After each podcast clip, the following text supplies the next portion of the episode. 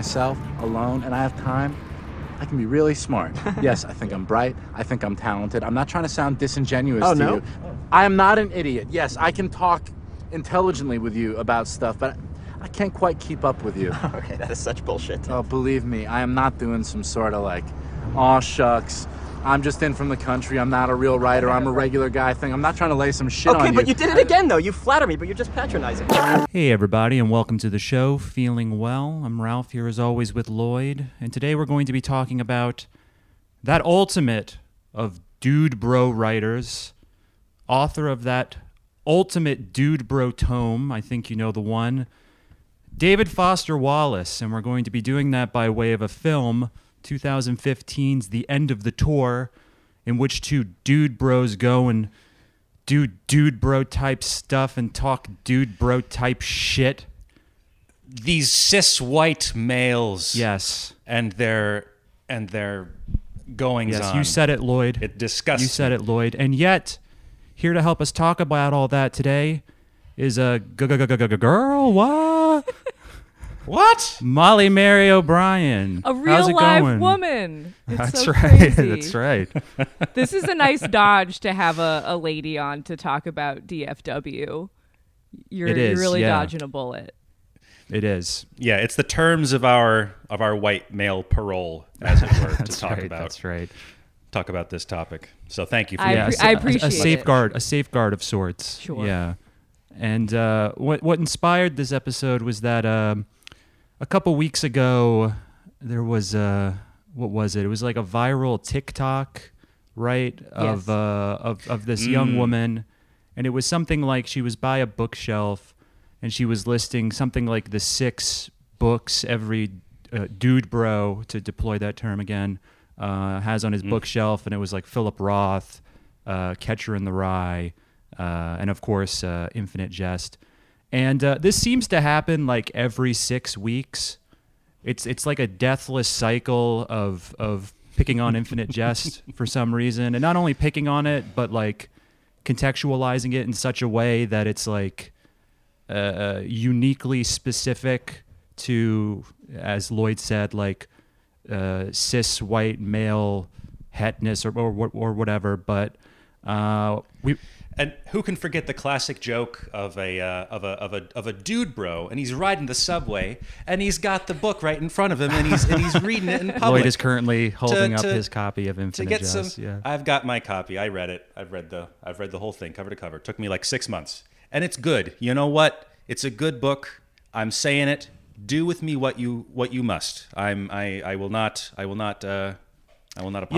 You ever see the girl? You ever see the girl who turned her copy into a bong? I just revisited that. I just Yeah. revisited that. I'd totally Yeah. forgotten about it. Mira Gonzalez and I Yes, think yes. Vice, which was just classic.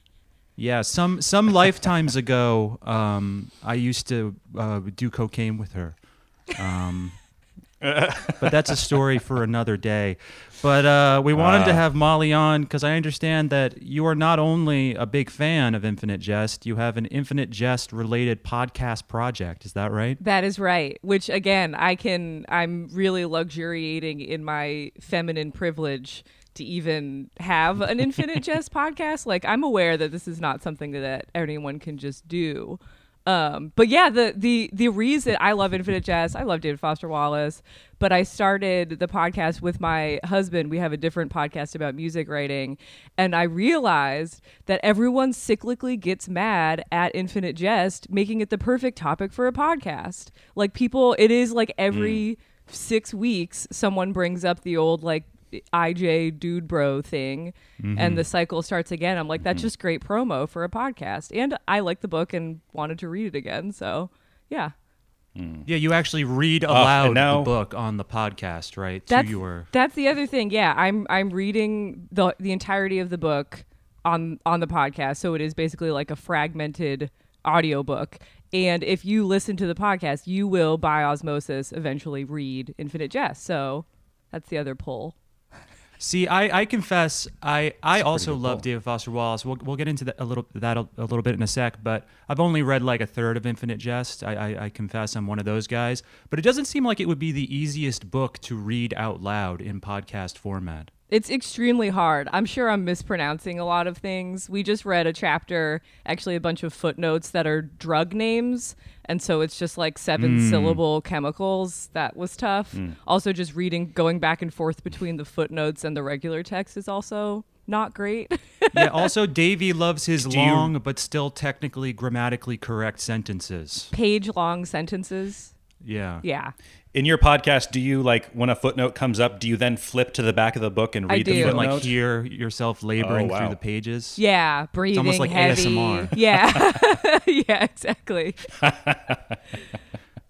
Yeah. pretty yeah, good. this That's uh, pretty good. all this hoopla over Infinite Jest, as you say, the memes. It's almost like uh, infinite discourse. Ooh. Oh, boy. Thank you for oh that. boy, oh boy. But uh, yeah, that's kind of the. This is I'm kind of the direction it's gonna just to be forewarned. But um, but yeah. I mean, Mm-hmm. I'm glad that we've been kind of pulled into the discourse in some in some small way. Like we've joined in in in our minuscule way the great dance of of discourse around infinite God, jest. and what a dance and, it you know. I'm just yeah. I'm just glad to be a part of it. But before we dive, uh, be before here. we dive into this film, I just wanted to each of us kind of to uh, speak to our relationships with either David Foster Wallace or the book. As I said, I have not read the whole book, but since I was in college, um, I have been a big fan of of Davy, uh, especially when I was in college and shortly thereafter. Uh, I was uh, practically kind of worshipful of him. You know, um, I loved his uh, essays. Uh, his essay about um, like irony and advertising was really one of those things where you know you read it as a young person and it kind of blows your mind. It like it like he as much as one could be influenced by an individual artist, he really did uh, uh, change the way I look at the world, as as trite as that is. And as I've gotten older, I, I guess I've cooled to him a little bit, um, or rather, I'm more comfortable looking at him semi critically. Um, I don't like uniformly love everything he's written. Um, there's a couple things that I think are very misguided and corny, which we can talk about later. But uh, I revisited like some of his writing this week and uh, watched some of his old interviews, and uh, I'm quite fond of the of the sweaty old lug. Uh, and uh, me and my friends uh, in college, we we we shared um, an admiration of him um, that was like kind of so um, whole that we began like gauging how soul deadeningly postmodern or ironic a media product would be in units of David Foster Wallace suicides. Like we would be like, oh my god, this Old Spice commercial is five David Foster Wallace suicides, or oh my god, the Lego Movie is a hundred David Foster Wallace suicides, or God, the end of the tour, God. the end of the tour is David Foster Wallace suicide times infinity. Oh boy. But uh, that that's Oh, my boy. relationship to the man and his work. What, what about you guys? Should I go? I can go. Yeah, go Uh, for it. Oh yeah, Uh, go ahead. I yeah, college. Actually, I think I read my first David Foster Wallace short story in high school because I was in like a senior year creative writing class, and my teacher uh, correctly understood that I was like super bored and needed like extra stimulation, which I feel like is, makes my association with David Foster Wallace for like extra credit kids. like Right. it's definitely like for you know people who are maybe feel like they're a little too clever for your your average uh, Hemingway or or whatnot. Um, but I read Infinite Jest. I read Infinite Jest i my sophomore year of college over winter break because it's a perfect winter break length book. Like if you, I had nothing to do. I had no, you know, no employment, no commitments, no friends really. so it was the perfect. it was like a, a month to read a thousand page book. Like hell yeah. Um, and I'm also I I love the the like fuck you long book kind of thing. Like I if someone Yeah. writes something that that's that's that size, I'm like, yeah, good for you. Like I'll I'll try it out. so that's and I've I think I have a similar relationship to David Foster Wallace in that like the older I get, the more I'm like, eh, some things are maybe a, a little too clever, or like the ideas are a little retrograde. I remember I don't know if either of you have read this. He wrote for some magazine in the early 90s an essay about how the AIDS epidemic Yes. makes it Yes. now like is bringing chivalry back into romance because or you like have make to like sex sexy again because Yes. there's like a element of risk. And doesn't he like doesn't he like metaphorically refer to AIDS as like a dragon? a dragon, something? yeah, and you're like a knight The AIDS slaying the dragon. dragon, and I'm like, now that is totally batshit insane. But the sexy Oh, AIDS boy. dragon. Yeah, when it when it comes to stuff like that, like I, I also remember just like just like a just like a cringe formulation that's like seared in my mind was some essay where he's like you know doing his thing talking about you know how how one should resist um you know uh, easy consumption easy seductive commercial entertainment or whatever and he's like you know the things that really make life uh, worth living uh, you know, like uh, literature, personal relationships, something like that. But then he says, uh, truly deep, serious sex.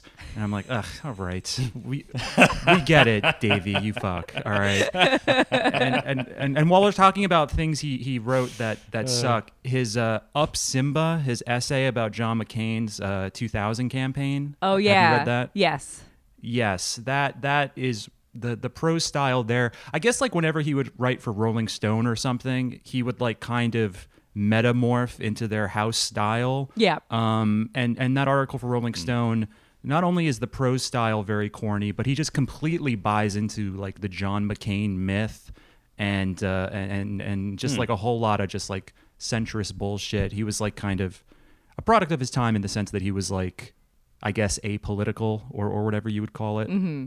But um, but yeah, yeah. I, I, he got He's just a he regular got guy. really jacked up about like he's like you know the the whole tortured uh vet thing like you know there's really something to this like he maybe he really is a maverick i'm like yeah, exactly. And I remember there was this one part. It really had um, it had a like a kind of like gee whiz quality where he's like looking at um like all the all the people working on the campaign, and there's a part where he's like, ah yes, uh, donuts for breakfast every day. Diabetes is the pepper lung of politicos, and I'm like, all right, this All is right. this is corn. Yeah. having seen a political campaign kind of machine not super up close but kind of i really don't know how you walk away from that and feel like any sense of romance or idealism it's just a gross enterprise no matter who Oh, the yeah. person is They're all- honestly They're all horrible cretins. Yeah. yeah Ugh.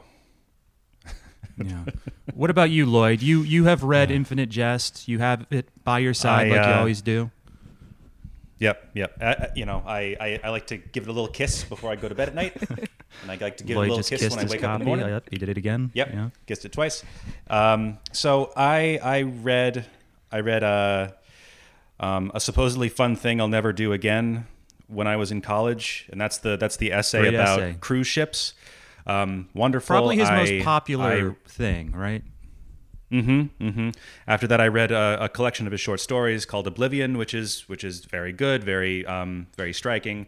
Um, I read Infinite Jest like during one of the darkest periods of my life when I was like, uh, I had just like gotten out of a six year relationship. I was working night shifts as like an assistant editor, and like I just I, you know my life was shit, and I spent six months reading Infinite Jest, and it was like it's like oh, it was something it was something to look forward to.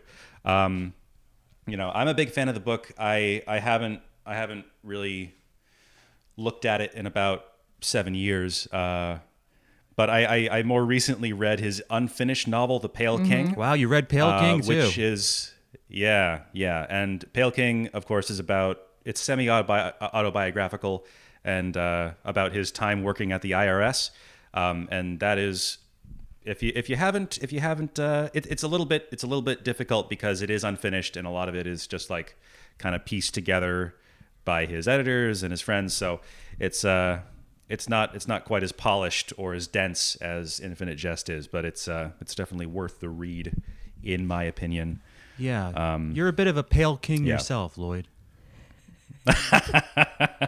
And you know, watching watching That's this movie, to like be. I was like, you're kind of like a a Wallace like figure in your manner too. You know, it was it was kind of You know, reminding me. hmm. I feel like y- I feel like you and I have like kind of a Lipsky Wallace sort of relationship. You know, Perhaps. yeah, but perhaps for the we'll, we'll have to podcasting get into that. Yeah, There's a lot to Maybe one unpack day- there. A big theme and that's right. Yeah, maybe one day they'll make a, uh, uh, an indie movie about us that will be Yes, highly reductive yes. and elide our worst qualities. Yeah. and we'll just spin in our graves. oh boy. No, one, one of the one of the central themes in in Pale King is about like how so much of society kind of rests on the backs of people who like like heroes aren't aren't like people who who like distinguish themselves and do like heroic things. It's about people who just allow themselves to be ground into the dirt into the dirt, you know. It's about people who just like And that is know, like your whole um, thing is being ground. That's my whole thing, man. I, I've been digging a ditch since 8 a.m. Like I am, and it's slow like going. literally, not It's- not figuratively. liter- like a literal ditch, so that my basement doesn't flood anymore. Um, but it's, uh, I'm really tired. But uh, you know, I, I am, I am, I'm. This is this is like my my special treat for the day is, is the podcast and right. some more some more cerebral pursuits. Yeah. So Before it's back to the ditch. back to the ditch. Oh yeah, Mm-hmm. the, the ditch isn't going to dig itself, Molly. This is this is my life now. this is my life. Well, let's uh let's pivot to a different sort of uh, void, if you will. Uh, the end of the tour, directed by I forget his name. It's like James po- Ponsoldt. Ponsoldt. A lot of strange spelling. But uh, it is uh, an adaptation of David Lipsky's book. What's it called? Although, of course, you end up becoming yourself. Is that right?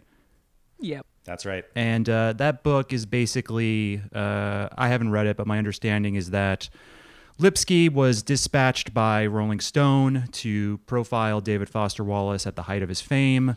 Um, and the book is basically a, a series of their transcripted conversations with him kind of offering occasional commentary. Is that right, Molly? You've read the, the source book. I right? read I read it l- like when it came out and I honestly forgot most of it, but yeah, it's it's it is a sort of rambling interview with a little bit of context in it.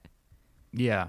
Yeah. And this movie, it basically, uh, I assume it like lifts um, at least large chunks of its dialogue directly from the book using Lipsky's and Davies' actual words. And uh, Jesse Eisenberg plays Lipsky. Jason Segel of How I Met Your Mother and Forgetting Sarah Marshall fame plays DFW. And they uh, they go on a sort of road trip. Lipsky attempting to profile him as he finishes up his uh, book tour for Infinite Jest. Uh, so, shall we dive into the movie and get real granular? Love it. Let's do it. By all means. All right. So, the movie begins, and it kind of has your typical, like, unnecessary bookending device where it begins with, like, uh, the modern Lipsky or Lipsky um, as he's receiving the news that David Foster Wallace has died. Um, and uh, it opens with him. He, he, he once he learns this, he starts rifling through this this box and finds his old tapes. Um, and he begins like a radio broadcast, uh, essentially eulogizing David Foster Wallace.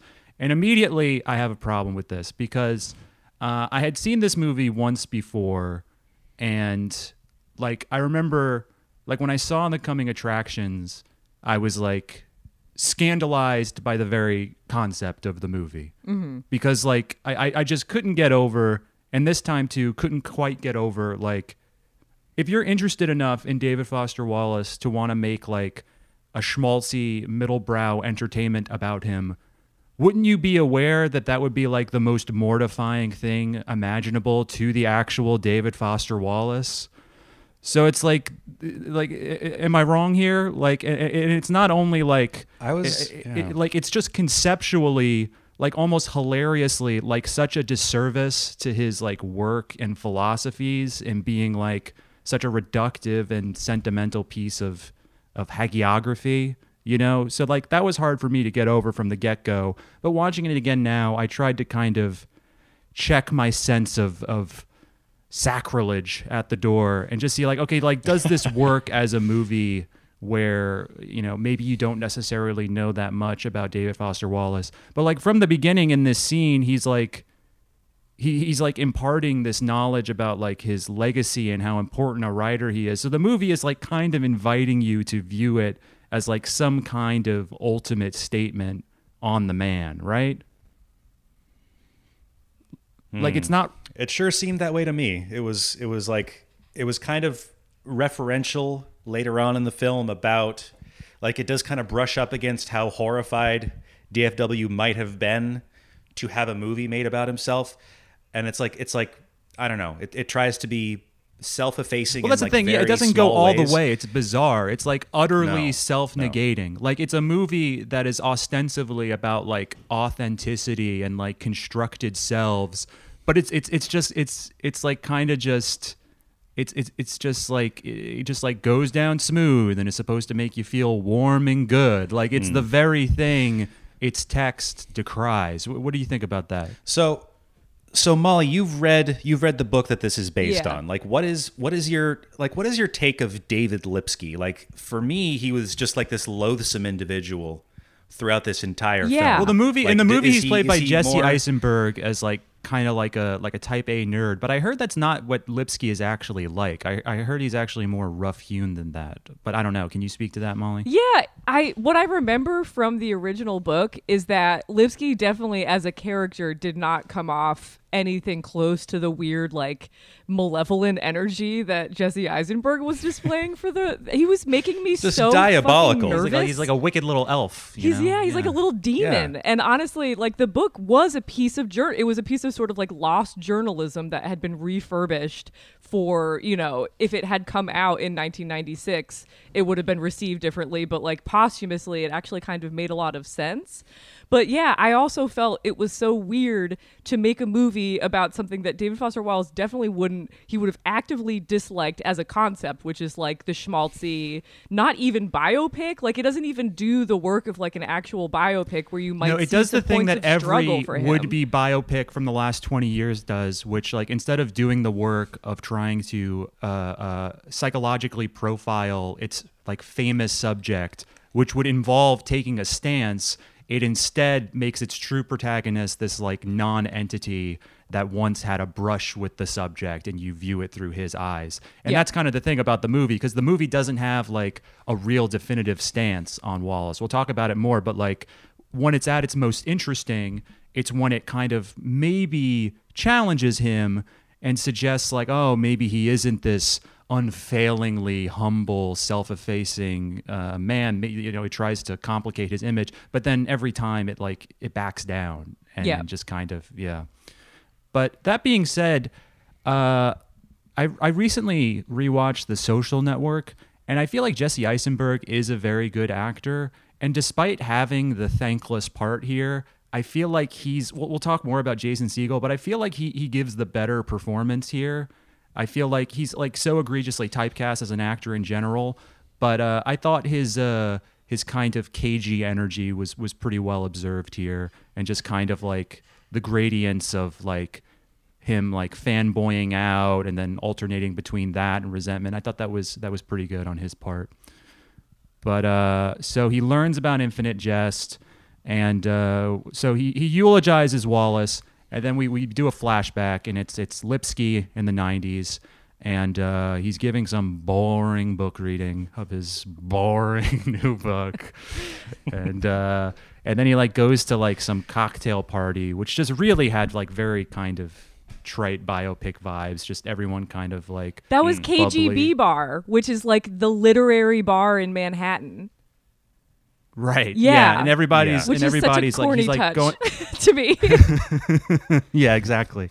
And he's passing like person after person who like just happens to be like uh, babbling about David Foster Wallace, saying how great he is, and um, Lipsky starts to feel jealous, um, and uh, he's like chatting with his girlfriend, and and I just want to briefly shout out um, the actor playing his girlfriend.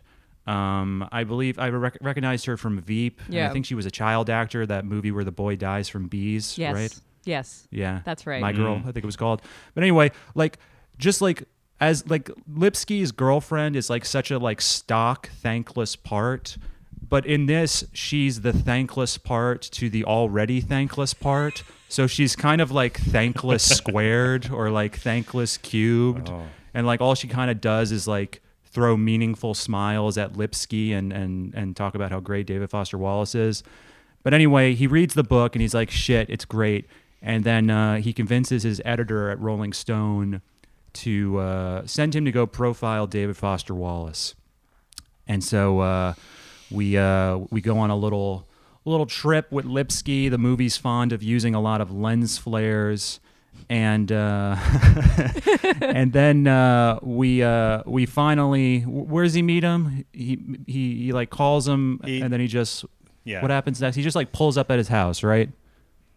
Yeah, yeah. He he he he calls he calls David Wallace's house, and uh, and David picks up and and uh, like you know to kind of cement his reputation as like an eccentric. He's like lose this number, but then he just shows up at his house anyway, and it's like it's fine. Oh, I also wanted to mention decides something like, when it's not a big when he's uh, when he's pitching it to his uh, his editor, he like tosses like a newspaper article at him, and it has the picture of like David Foster Wallace. I think he's like holding one of his dogs, and it's like the cover of the actual Lipsky book. But the movie like pretty artlessly just kind of superimposes Jason Segel's face onto this real picture, and that just like stuck out to me. Like I think I remember that from the trailer, and that being like a knife that was really twisted in my side. But um, so yeah, DFW appears, and, and and what's your impression of Jason Segel as David Foster Wallace? Because to me, like at first, like the fucking headband, the hair, I'm like, this is a Halloween costume. Like it just has very like SNL vibes to me. Maybe that's unavoidable, but I kind of feel like Segel doesn't really capture the man. Like he kind of just makes him like a lumbering hippie. And I feel like like uh, Molly, you ever watched that that interview uh, Wallace did with like uh, some German television station? No, Do you know the one? I don't Uh, think well, it's- so. Well, it's like an interview from like 2003. I, I used to watch it a lot. I rewatched it this week, and uh, it's post headband. He's just got got like a kind of a bad haircut. Mm-hmm. He's sweating. He looks like shit, and he's like talking to this woman. He's like doing the David Foster Wallace thing.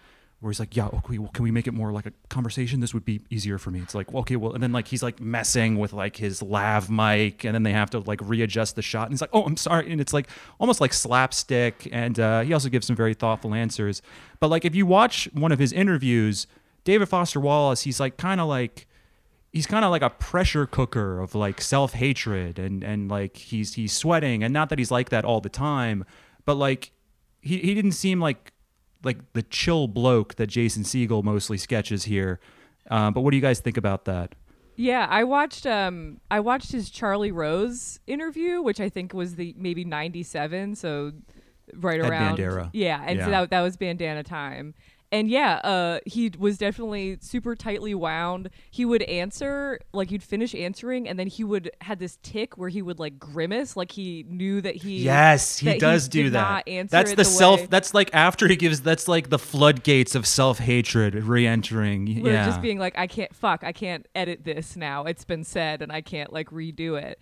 And yeah, no, that the Jason Segel, the affectation where he like seems to be this kind of like Zen dude didn't Yeah. feel quite right. I kn- and he was trying to do something because like this was was this Jason Segel's first like dramatic role, or at least I think one this that was supposed to be about? like so. his like Oscar bait pivot or something Yeah. like that. Yeah. yeah, Yeah, was, that's like, so very true though. The but, grimace, like, yeah. yeah, like he would say something, and then like you can just see so clearly on his face. It'd be like, God, I sound like a fucking asshole. like everything. It's very endearing. I, I can certainly relate. Like everything being because that's another thing about David Foster Wallace's seeming manner is that he would he he was like an unfathomably self-aware person so like whenever he would answer something he would like constantly have caveats like well that probably sounds pious or oh my god i'm listening to myself saying that am i hearing a voice in my head talking about how pretentious i sound you know it's like he's like constantly like auto correcting or mm-hmm. whatever and um, yeah, and I feel like kind of the one I, I I don't think I'm the first person to observe this, but if you must make a movie about David Foster Wallace, I think the one person who could have really captured that that quality would be someone like Philip Seymour Hoffman. Oh yeah. I Yeah. feel like he would really get that like pressure cooker of, of self consciousness and despair quality, but also like sort of shades of warmth. But uh, what, what I think to I think to Jason Segel's credit, like he he does he does make an honest effort to kind of project that air of just constant discomfort in the world. Um, but I think how it comes across is like it's him reacting to stuff. In this case, like like all throughout the movie, he's like observing Jesse Eisenberg's character doing things and like to me, you know, one one of the more ham-fisted parts of the movie, and we'll we'll I'm sure we'll we'll cover this later, but it's like, you know, we're watching Jason Segel as David Foster Wallace react to Jesse Eisenberg as David Lipsky, just like you know, talking to the girls and like you know, having normal social interactions, and like that is that is kind of supposed to stand in for a lot of like for a lot of David's kind of like Yeah, he he does. he uh, like tries to do this thing qualities. where he like he'll like introduce like he'll like weirdly belatedly respond to Lipsky in ways that are like some Mm-hmm. ki- sometimes kind of baffling and like sometimes just makes him seem like weirdly not that bright or something. But um yeah. but yeah, so like they meet so yeah, and like in that like introductory scene, there's like a weird tension that the movie's emphasizing, you know, and part of that, you know, makes sense because it's it's trying to establish how uncomfortable Wallace is with the idea of being profiled for a magazine, but it's also like the audience is like, hmm, okay, how's he gonna play this? How's he gonna be David Foster Wallace? But uh, yeah, so uh, they uh, they meet for the first time, and uh, it's clear that Wallace is uncomfortable with the whole idea, and he says something to him like when he when he brandishes his tape recorder, he's like, "Hey man, listen, you know, you have to like give me like if I say something." Five minutes later, I tell you to take it out. You you got to do that for me. He's like, oh yeah, okay, yeah, sure. And they start talking, and they and uh, and then like they're at a And I thought I thought that they were I thought that they were planting a Chekhov's gun thing because because Lipsky turns off the tape recorder while David Foster Wallace says like if I say something that, and then say five minutes later you got to take it out like he doesn't record that and then he like turns it back on so I thought that was going to be like a point of contention later on but no, he like pretty much he pretty much like being nothing He pretty much like honors that that commitment. Yeah. So they have to like Yeah. contrive other conflict later. But uh but yeah, so then they go on like they go to a diner and they um they talk about uh relationships, of course. They talk about each other and being writers.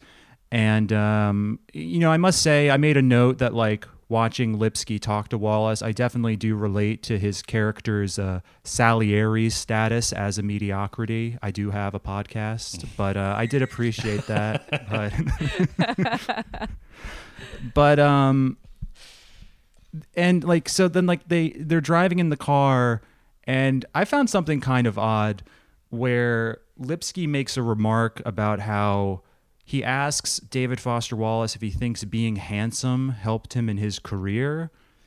yeah And I mean, I guess David was a- Foster Wallace is not an abject looking man, but it it never occurred to me that he was hot. Um, and then so like uh, Wallace in the film like kind of recoils, and he's like, "Ah, geez, I don't know about that." And then there's like a beat, and then he says to Lipsky, "He's like, hey, you know, you're a pretty good looking guy too." And like, I don't want to sound hack, but there's like the movie like almost flirts with like a like a weird tension, but like a weird almost like s- sexual tension between the two men throughout the film.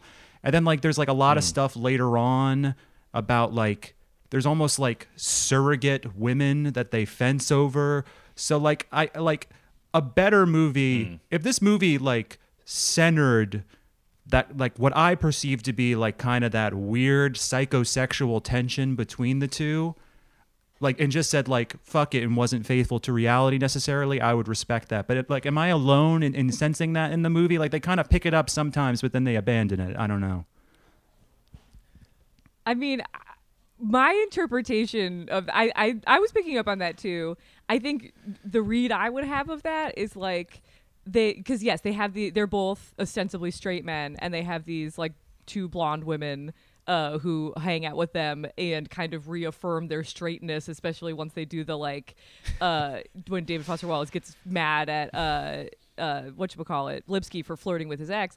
But Yes. the se- the male sexuality in this is writing success. Like they're, I think they're like horny for like Right. being accepted. Like I don't think that they're horny for it's. There's there's nothing like sexy like physically about this movie, but I do think Yeah. like Lipsky especially seems like attracted, specifically attracted to the idea Yes. of being a famous writer, which is a weird thing to bring as an attraction if you were supposed to be profiling the guy.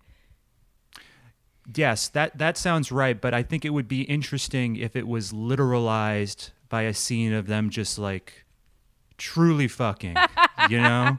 Yeah. Like if it just Just said going into each uh, other. like at least if I said like if it just did that, I'd be like, "Hmm, all right, I respect Right. you, movie." Well, there, you know? there was the opportunity for that when when he when Lipsky's about to go back to his hotel room and David Foster Wallace is like, you know, I've got a guest room that you could stay in. Like that. yeah, have see there gone are seeds there. Mm-hmm. It would be so great if it was just kind of like the middling like Sundance movie it was for like 70 minutes, but then took you there. Mm-hmm. I'm just sa- I'm not saying that would be good. I'm not saying it would make David Wallace spin in his grave any less. I'm just saying it would be a It choice would be a and I would statement. respect yeah, it. yeah, yeah. yeah, Yeah. Agreed. You know? So so we're kind of we're kind of like I think one of the reasons we're having trouble progressing through the plot of the movie is that the arc in this film is very weak. Yeah. There is there is barely an arc here. it doesn't really like, establish to his- dramatic stakes like outside Yes, of the, yes. out- outside of the Wallace legend. Yeah. like yeah so so eisenberg arrives at dfw's house he like they they talk about stuff there's some uncomfortable moments they fly to minneapolis for his last stop on the tour there's some uncomfortable moments there's some tension like you know there's these uh they meet one of one of uh, dfw's exes Hold and on, a- hold on. Why are you jumping around like- so much? We have to talk about when they go to Because we're- I'm- 7-Eleven. oh 7-eleven i'm sorry Yeah. i'm This sorry is mea important. culpa let's So they go to 7-Eleven and the movie makes a big to do about Molly, maybe you could tell me this. Like the movie for some reason like really wants to emphasize like the fact that David Foster Wallace like it, it tries to like downplay his erudition in a lot of ways. Yeah. And uh, there's this scene that like makes a big point of him liking like Diet Coke and candy and junk food and McDonald's. Oh, Yeah. yeah. Which, like, if that was invented for the film, I find that very, uh, I find that offensive. But if like that's actually like a put on that Wallace would engage in, I just find that like so disingenuous. You know Yeah. that he's like, hey, you know, I just like McDonald's. Like that to me is just like such a bullshit posture. He knows that that that being indulgent is bad, but like, is is that was that like a part of his like his shtick? I can't remember. I I feel like I've heard from other sources that like he he did just like junk food, and I guess maybe that like wasn't part of his ethos of like avoiding easy American pleasures. Even like, what's an easier American pleasure than a a, a what what's the name of a McDonald's ha- hamburger? A Big Mac. that that's right. a yeah. big a Big Mac. uh, but I don't I don't remember it in the book certainly as like being highlighted in any way. But certainly in the movie they they're like this guy likes pop. He wrote a thousand page book and he loves Pop Tarts. Yeah, it seemed like He yeah, loves Pop Tarts. He loves Twizzlers. Like he's he's he's drinking his soda down. Like he loves treats. He loves He's treats. a- he's a man who loves well, well, that's the thing too. The movie, like like Wallace's whole thing is like he he like he talks about how uh, corrosive like uh, seductive commercial entertainment is, right? And he would always like cop to the fact that he would be like, "Hey, I'm as susceptible to this stuff as anybody." But like the movie like kind of takes him too literally when he like tells Lipsky like, "Oh man, my addiction is television or this or that." Because like when they have mm. all these scenes that like overplay that hand. Like later in the film when they go to see that like dumb John Travolta action movie, like the shot is of him watching with like his mouth open and he he looks like a fucking moron, you know, but it's like it's almost like they too literally took like he doesn't like he wasn't like literally admitting to like having a condition where he's like addicted to television or something. I don't know. Just the movie seemed very literal minded in that regard to me. But but yeah, as you say, Lloyd, I it's mean, kind it's kind of a lot of the same. But let, let's talk about how like at some point the movie has to try to introduce like some kind of conflict between the men So like they catch up with Yeah. at a reading uh, Wallace's ex and her friend, and they kind of like uh, hang out with them a couple times, and um, Lipsky is And like oh, aggressive. there's some looks. yeah, There's Lipsky is like aggressively looks. flirting with uh, Wallace's ex, and ex is, and uh, Wallace is getting like increasingly butthurt. And I have to say, I know I called Eisenberg uh, like an evil elf earlier in the movie, and like while I know it's like not chill what he's doing exactly, like the Wallace character responds with like such gravity. It just seemed like so contrived and weird to me. And I have to say, like this Wallace is a terrible hang in these scenes. Yeah. Like he's truly a drag. A real you know, like fest, yeah. Yeah, like Eisenberg, he's trying to party, he's trying to hang out with literary superstar David Foster Wallace. And like Wallace, like it was just giving me like such sharp like pangs of recognition of like the friend who's like not fitting in and they like try a joke and it falls flat, but then you notice that they're like too upset that the joke fell flat. So it's like, hey man, it's chill. And then that just makes them more upset. And then you're like, oh, hey, fuck you. But I don't know. I wasn't digging Wallace's vibe. He was really killing the vibe in these scenes, I thought. And I thought that Eisenberg wasn't really doing anything that bad. But what do you guys think?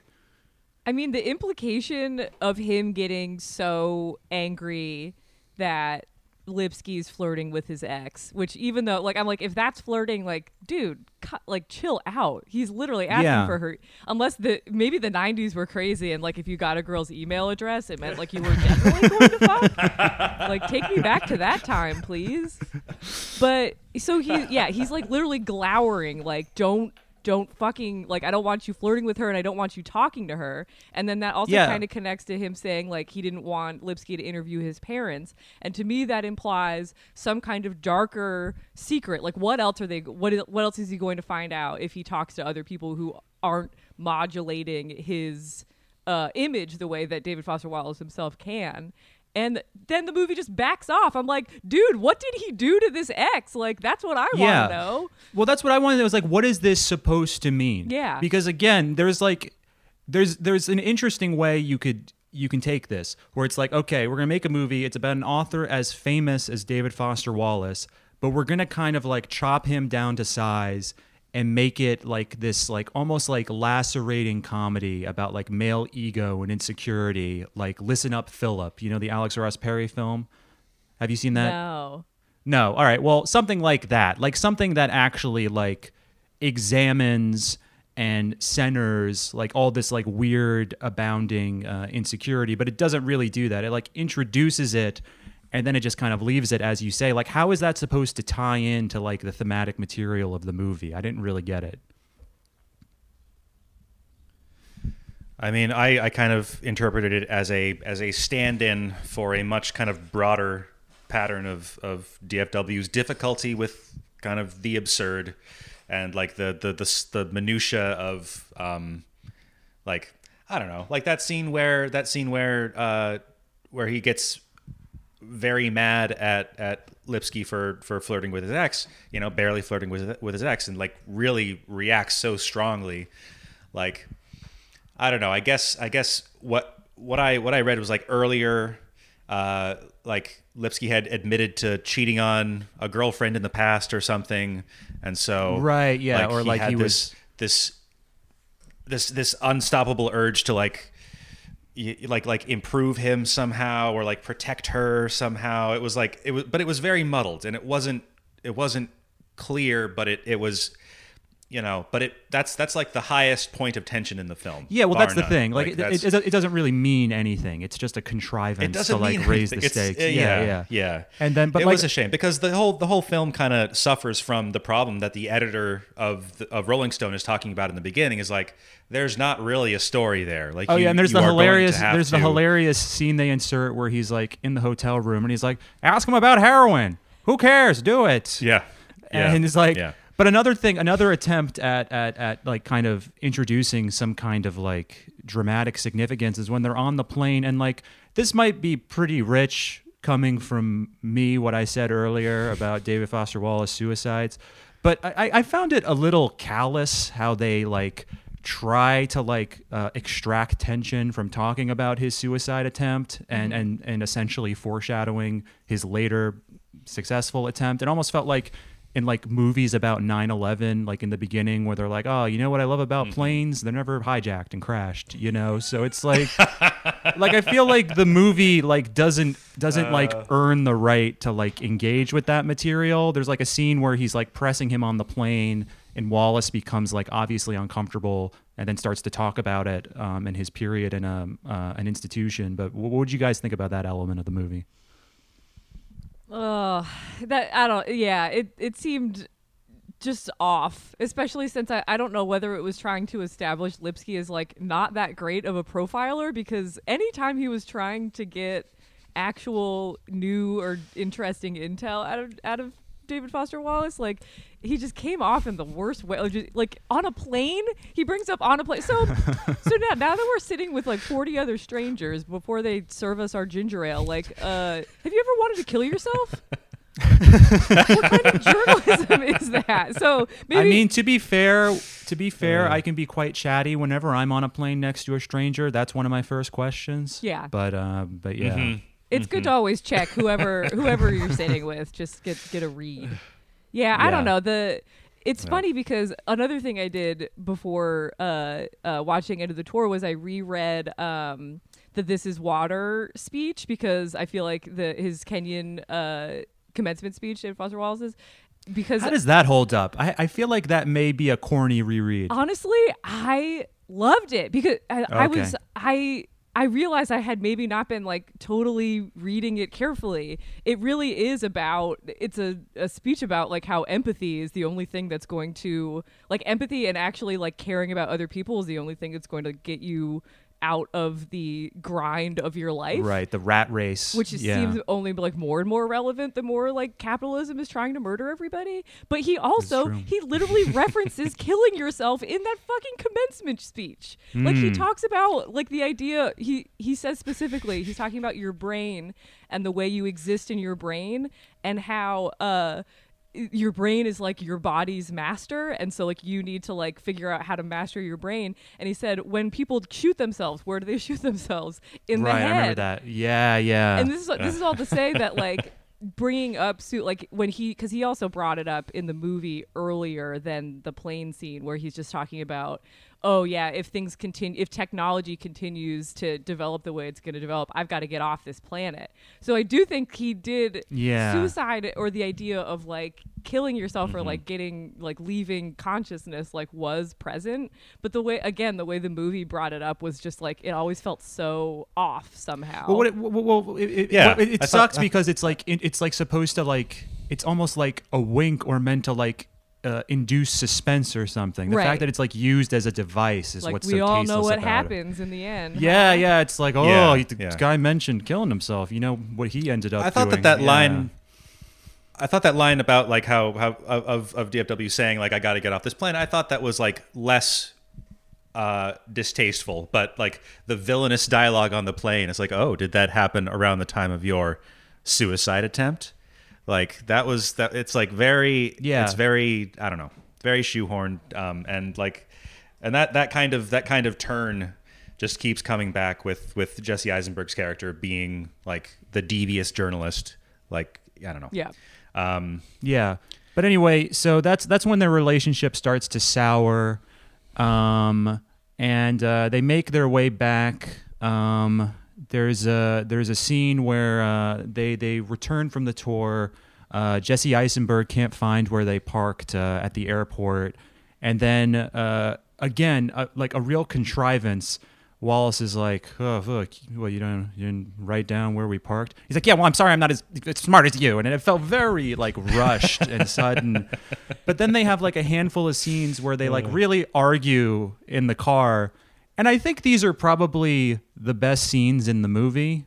Um, because like uh you know okay so like cars on the table like Eisenberg starts calling Wallace out for like his fake humble bullshit and and like Wallace's tic of like complimenting him and others while downplaying his own intelligence in a way that feels patronizing. And I do think this is like a real part of David Foster Wallace. Like he definitely did do that like fake humble shit, I think. But but what do you guys think? And I only wish that the movie like made the decision to to like challenge his myth more along those lines. But but what do you think about that?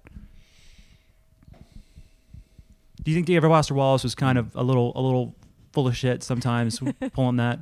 Because I kind of think he was. Like he was very much like you know, as as the Eisenberg character says, like uh, how humble could you be if you wrote a a eleven hundred page book? You know. Yeah, I guess the idea being that he's sort of like uh he's just deigning to to hang out with all the plebes when actually he could be in his like beautiful mind palace, that kind of thing. Yeah, well, I mean, like, because he would he would like downplay his own like supreme intelligence a lot, like yeah. in interviews, is, is what I'm driving at. Yeah. Like he would he would kind of have like a faux humility about him, and I guess if you're him, what's the alternative? I guess the alternative is being his nemesis. Uh, the the Wario to David Foster Wallace's Mario, Bret Easton Ellis. You know, he doesn't want to be like that. But Yeah. but I do think that there is some truth to the fact that um, you can kind of you can kind of pick up on just kind of like a patronizing air to the way he would like kind of try to downplay his own his own genius or whatever. But I don't know. Yeah, but I yeah, guess so I feel like he doesn't have a choice. I mean, he does have a choice, but in at least if you think about it in terms of the movie, like if Lipsky is mad at him for you know doing the faux thing, as David Foster Wallace called it, uh, I feel like that was that just Lipsky being like, "Bro, I'm a genius too. Like, get get on." I'm I am on your level, so like why don't we like coexist on this higher level? Like is that something? No, I, that's not how I interpreted it. I think Lipsky, I think Lipsky is is like worshipful of Wallace, Mm. and he he knows that Wallace has something that he doesn't. Um, like he he recognizes that Wallace is a genius, and he's rather So average. stop and what he pretending that you're not. Yeah, he what he resents is Yeah. that like Wallace appears to like he he's like uh so as to please Lipsky and by extension like most of the people he comes into contact with, he's like making too much of an effort to be like, "Oh, I'm a regular guy. I'm not a genius. Uh, I'm not smarter than anybody else." And it's like, "Dude, who are you kidding? You you you wrote this this epic novel." But yeah, so I do think the movie there there is some truth to that, but the movie immediately backs down and and ultimately takes the Wallace character at its word. But anyway, he, Just they a go guy back who likes to his to hang out with his dogs. yeah, exactly, He's and, and, and chow down on a famous uh, Ronald McDonald sandwich,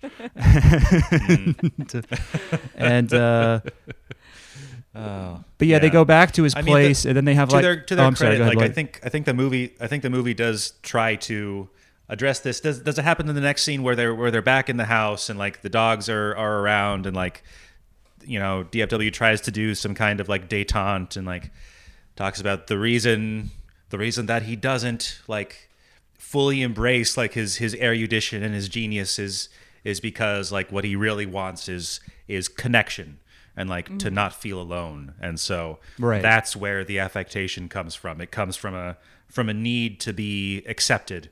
And like that's that's why he writes so that so that he can like he can get that that that feedback um and yeah that- that well like the happiness movie from, does like, put a button known. on it in that regard but it's still basically just like it's it's it's like it, it doesn't contextualize that in a critical way. I'm not saying the mo- I, I don't want the movie to say yeah david foster wallace is a fraud but it's like i, I just want Yeah. it to take a stance one way or the other.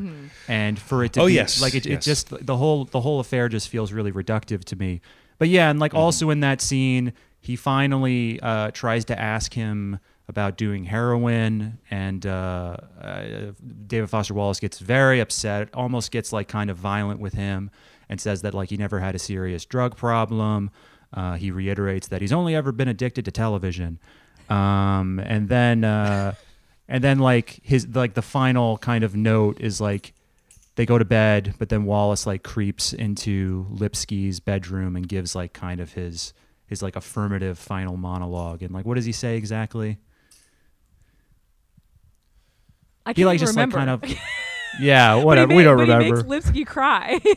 yeah, he makes Jesse Eisenberg cry, and then the next day, I think it was I think it was just about what I was just talking about, like like the the need to like reach out and like make connections. Like, Yeah, that's some- that's at the end of the day, I just don't want to be alone. Oh, it's when he talks that was about the- it's it's the very um, memorable um, kind of passage of his where he's talking about depression Mm. and it's like fathoming the person who's like jumping out of a burning building. yes, yes. Yeah, Right, yeah. Where it's right. like it's not that they aren't afraid of jumping out of a building. It's just that the alternative is is uh, unfathomably worse. Um, and then they say goodbye in the driveway. Lipsky's finally leaving Wallace's life. Um, he is denied a hug. Um, but uh, Lipsky gives him his book, and Wallace is like, "Sure, sure, I'll read your shitty book." And uh, then he like tells Lipsky meaningfully just before he goes, another trailer moment. He says, "Just be a good guy," which I also kind of resent. Like, I'm not sure why that's there at that moment in the movie. And again, it's just kind of like a Disneyland portrait of David Foster Wallace, like like just like choosing to reduce his like philosophies or his like thematic assertions down to like, ah, oh, geez, just just be nice, you know, or something like that. Right? There's the there's the scene where they're standing out in the in the cold field and the dogs are around and it's like you know it's uh, David Foster Wallace is just kind of wreathed in light. Oh yeah, I forgot they have that like already. they have that walk through the snow. The movie the movie loves having like lens flare shots of like David Foster Wallace's face, just like his fucking lumpen face and just like his sun dappled long hair. It's just like so cliched and so indie movie. But uh but yeah, Lipsky drives away and um and then we uh, we go back to the present day, and he finishes up eulogizing David Foster Wallace, and we're treated to a truly haunting image of Segel's Wallace dancing in slow motion at some kind of hoedown. like a Baptist disco. yeah, I'm just like, what the? How dare you? You know, it was like at that point where I was like truly reminded, like Jesus Christ, what an embarrassment. It's almost like he's doing that in heaven, you know? He's just dancing, dancing Exactly. Yeah. like you'd want. Oh yeah, yeah. Yeah. Oh boy. But uh, so Yeah. so let's let's let's talk about kind of general impressions of the movie. I'll just say like it really, for the most part, like I don't know, like for what it is, which is like again one of those indie movies where it's just kind of like relatively privileged white people walking around having intellectual conversations filmed indifferently.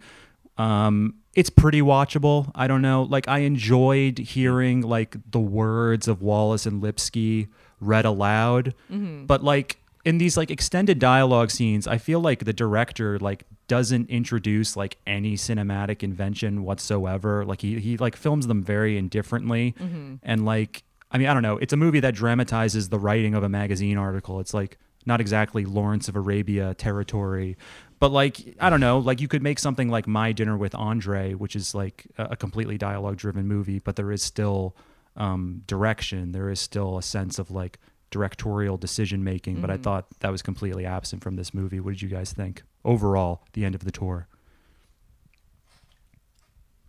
Um, well, uh, I would say it was like it was like in a word, it was inelegant. I guess like there are some there are some genuinely moving scenes. I thought I I I, I was a big fan of uh, like like the scenes with the dogs, like how how uh, how happy.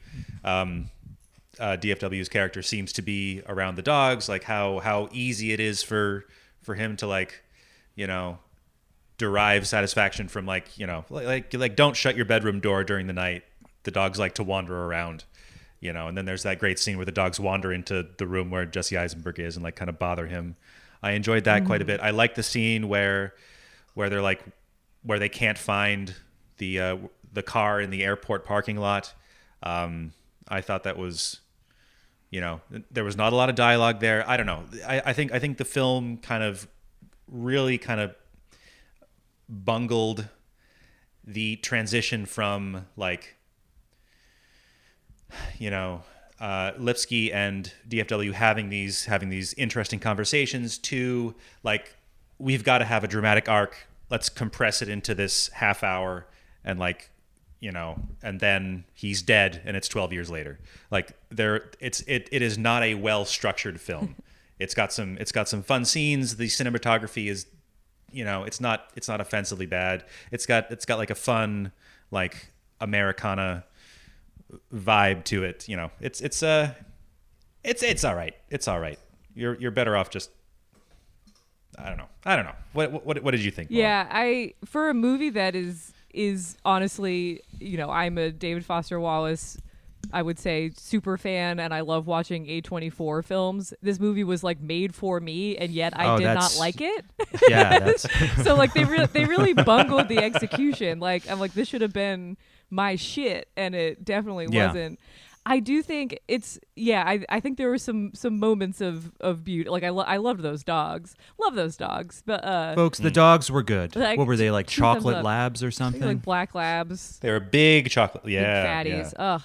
big boys. But there, I think the the thing I would say about the movie is that they could have, it would have required like a totally different directorial approach and probably uh, the non-participation of the very people, the very guy who wrote the thing. So I don't think it could have been done.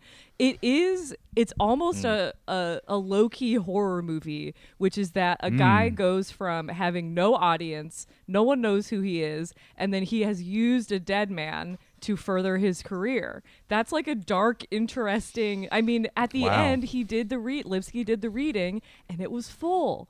So like, and, when- and, you know, they they made the choice to show that. I'm like, that's to me an interesting story. Is like what happens when Salieri, like when Mozart dies, and Salieri is like makes a, a career off of that. You know. See that that would be a much Oh, more wow, yeah. interesting movie. But it's not. Yeah, it's definitely not. They would. They'd rather just make this kind of fuzzy, you know, cute portrait Mm. with J- Jason Segel and a bandana. yeah. Yeah, that's the movie. Like, you know, Jesse Eisenberg as or whoever as Lipsky, like kind of having his career blossom after Wallace dies and he has this has has this career on on kind Yeah, of yeah, or know, it can almost- DFW's memory. Or it can almost be like an anthology film the- yeah. because like people love talking about dead ass David Foster Wallace. Like you can have like Bret Easton Ellis shit talking him on Twitter, and you can have like Jonathan Mm-hmm. Franzen. Did you read the New Yorker article that Jonathan Franzen wrote um, in like 2012 or whatever, where he's like, "Yeah, everyone thinks David was a saint, but really he wasn't that great. I used to take him bird watching with me, and he would be really bored." And I'm like, dude, uh, like I thought he was. It's like Jay Franz, fuck your birds, man. I thought this guy was supposed to be your friend. Like, Didn't Franzen yeah, write that out would have something been a- about like cli- he's like climate change is good actually? Oh, that's this. I think that's weirdly the same one. is that the yeah. same one? He's like, yeah, yeah, "Yeah." yeah. It's like he goes to like a bird island Oh, and he like talks about. Oh no, I'm the climate change one. I think is later. But yeah, on this one, he goes to like a bird island to reflect on how David Foster Wallace, his friend, was not that great actually. But but Molly, I have a question for you. Yeah. you know, we started this talking about all of the like infinite jest punching memes. Uh, what does this movie get wrong about David Foster Wallace, in your opinion? And how does that maybe relate to how, whatever you want to call it, Twitter culture hmm. or, or, or whoever are the people behind those memes, how they misunderstand David Foster Wallace or the book? Or, and, and more generally, why the book is like such a punching bag, why it's like the go to Yeah. dude bro object. That's a great question. I mean, I think it's because so the book is so it's so long. We you truly can't deny. It's a big it's a big boy. It's a big boy book. And there's the footnotes which make it a hassle to read. There's a lot of long words and I don't know some of them, but also that that doesn't at the end of the day, it's a funny, interesting, like insane book that was super popular. Like people apparently really really liked it when it came out because it was such like a big deal. And it then I think it's just because it's like you're telling me a man wrote this big long book? Like a boy a boy did it? oh god. Like See, no that's the way. thing. See, I think I think what it is is like at least for people who who like make those memes is like what they can't admit is that they're just kind of being anti-intellectual. What they can't admit is like, oh, it's a thousand pages. I'm too lazy to read that. But they can't say that because then they'll sound like dumb and lazy. Yeah. So they have to like try to introduce like some kind of angle where it's actually not woke to read this long Right, book right. that a that a straight white guy wrote or something like that. Like that's their like it's it's it's it's just that like laziness that they're able to excuse by way of some like contrived IDpol angle. Yes. And uh, there's a similar there's a similar thing that happens in like lefty Twitter discourse where like you know like about about reading theory. like Mm-hmm. oh like like you should you should be you should be reading theory if you if you're going to call yourself a leftist of any kind it's like no like it in, in fact like telling people to read theory is like anti-worker because like Yeah. you know the working class could never could never read you a know they can't read. but no, you're Do right. It like play, it like plays both. uh, yeah, like they'll try to suggest that like reading is is bourgeois or something. Yeah. But that's the, like full Paul the Pot, deeply you know. annoying thing about coding Infinite Jest as like a big male book full of like bad male ideas. I actually think Infinite Jest is a, an amazing critique of masculinity. Yeah, well, of course, it's hilarious because it's like this is the dude bro author, the like the guy who would sit and write about silence and irony. Like that's that's like what dudes in fraternities are are just gaga for. It's insane, but it's just I, uh. I, it is the the visual comedy here. All the visual comedy of having the it's just so Oh, big. we got another one, folks. It's so large, and I think that's what makes people so afraid. They're just like, it's so big, and the text is so small. Oh no, a boy wrote it. I'm just it ca- canceled, canceled. I'm gonna go read The Hunger Games again, yeah. which was written by a woman. oh boy a woman thank you Well, do you want to maybe Um, just give your two cents about like how Infinite Jest uh, speaks to our current moment and why folks should uh, should maybe venture to read it? Absolutely. I mean, it is. It, it isn't good because it predicted the future, but it's very interesting in that it did predict the future. There's a lot in there about technology and entertainment and human connection. Uh, he predicts like how weird it is to be video chatting constantly, which in 2020 during a pandemic, Yes. I got up to came that part. That is so on point. Yeah, because you have to give it your full attention. Yeah, Right? yeah. Something to that end. Yeah. Yeah. Yeah, you have to give it your full attention, and so- it, it totally uh, fucks up the like dynamic of being on the phone and like doodling and kind of fucking off and half listening to your friends. Like you can't do that anymore. It's Mm-hmm. great. And so there's a whole cottage industry that springs up around like obscuring your face, like making sure that you know no one can can see you while you're while you're doing this new this new technological doohickey. Yeah. Yeah. God, I hate video chatting. It's good to be podcasting with you guys, but boy, oh boy, like you know, it is uh it, it is it is a bit of a it is a bit of a strain on the psyche, isn't Yeah. it? Like if it, if it isn't a if it isn't an intentional thing like a podcast, Yes. Which is a which is among the noblest of pursuits. Yeah, and like as Lloyd is you know, saying this, he is becoming increasingly pixelated, and I could feel myself being more alienated by it. Yeah, and also just and also just more more generally. I mean, again, I haven't I haven't read the book, but like uh, Wallace's whole like you know uh, uh, uh, thematic uh, uh, uh, project was you know about the about how you know stupefying entertainment products are are corrosive to the soul as he would say. And and you know what could be more ironic than people on twitter posting tiktoks making fun of his 1000 page book about that very thing a website that melts everyone's brain into porridge. Or this movie which as i said is is the very kind of um, sort of easy accessible uncomplicated palliative that he and ostensibly his on-screen avatar um, would rally against, right? Yeah. Yep.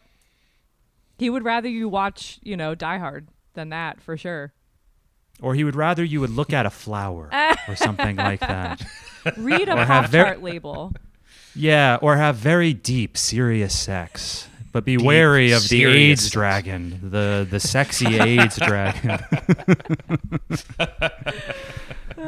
Oh god. well, you guys got any more thoughts on any of this? Oh. No. Well, this was I, I, I enjoyed watching the movie. It was like I, I hadn't I hadn't really like dipped my toes into like actual DFW stuff for a while, and uh, it kind of rekindled an old interest. So, um, it's it's it's it's a fun. It's it, it is watchable, as you said. Like it's not the it's not. I was expecting to really hate it. Yeah. It's not it's not worthy of contempt, but it is kind of like it's just awkward. It's watchable, fine. good dogs, but still, in my opinion, like a crime.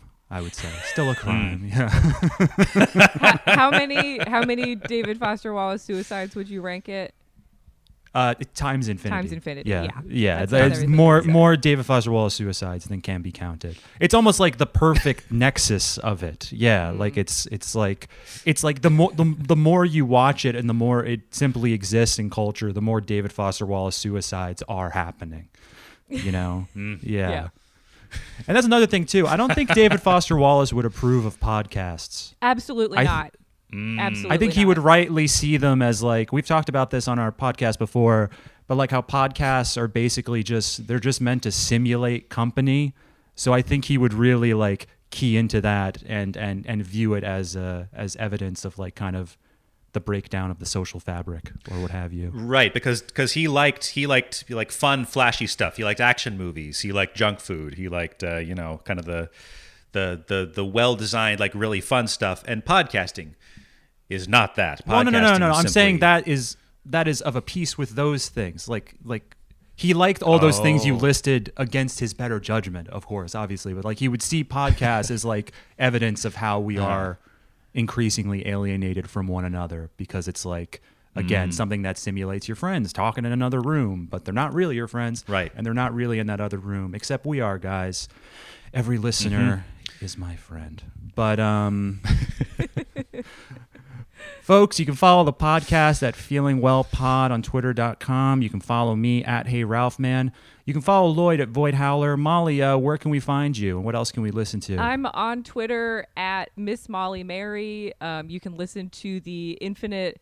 The Infinite Cast is Infinite Cast is the name of the Infinite Jest podcast that I do with my husband. That's um, SoundCloud.com slash Infinite Dash Cast, and then I also have a podcast called And Introducing where I talk with my husband. Again, we are a two podcast couple, which is just deeply depressing. like, oh, yeah. No, that's the dream. oh yeah, that's that's powerful. wow, yeah. Podcast power couple. Oy vey. Uh, that that's and introducing is a that's a music podcast where we talk about music books or music writing, and that's SoundCloud.com slash and dash intro dash pod, and those are all my URLs.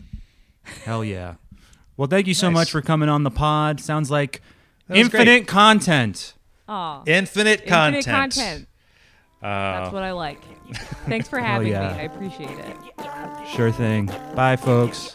most kinds of art have this sort of magical thing of for a moment there's a kind of reconciliation and communion between between you and me and you and me that isn't possible in any other way. But it's also the sort of thing it's so weighty and so general that especially after he used the word pontificate i i, I feel the word pontificate to speak pompously about very very complex abstruse matters. It's a little bit pejorative but he meant it in a funny way but it's i mean it, it's and and this is something else about like being an american when i hear the word existential now i like half of me rolls my eyes oh what a bit you know the big sexy like philosophical term and um, and it becomes hard to speak seriously about it because all i can hear is being is is being made fun of for how serious and boring and dull I'm being. If that makes any sense. Good luck editing.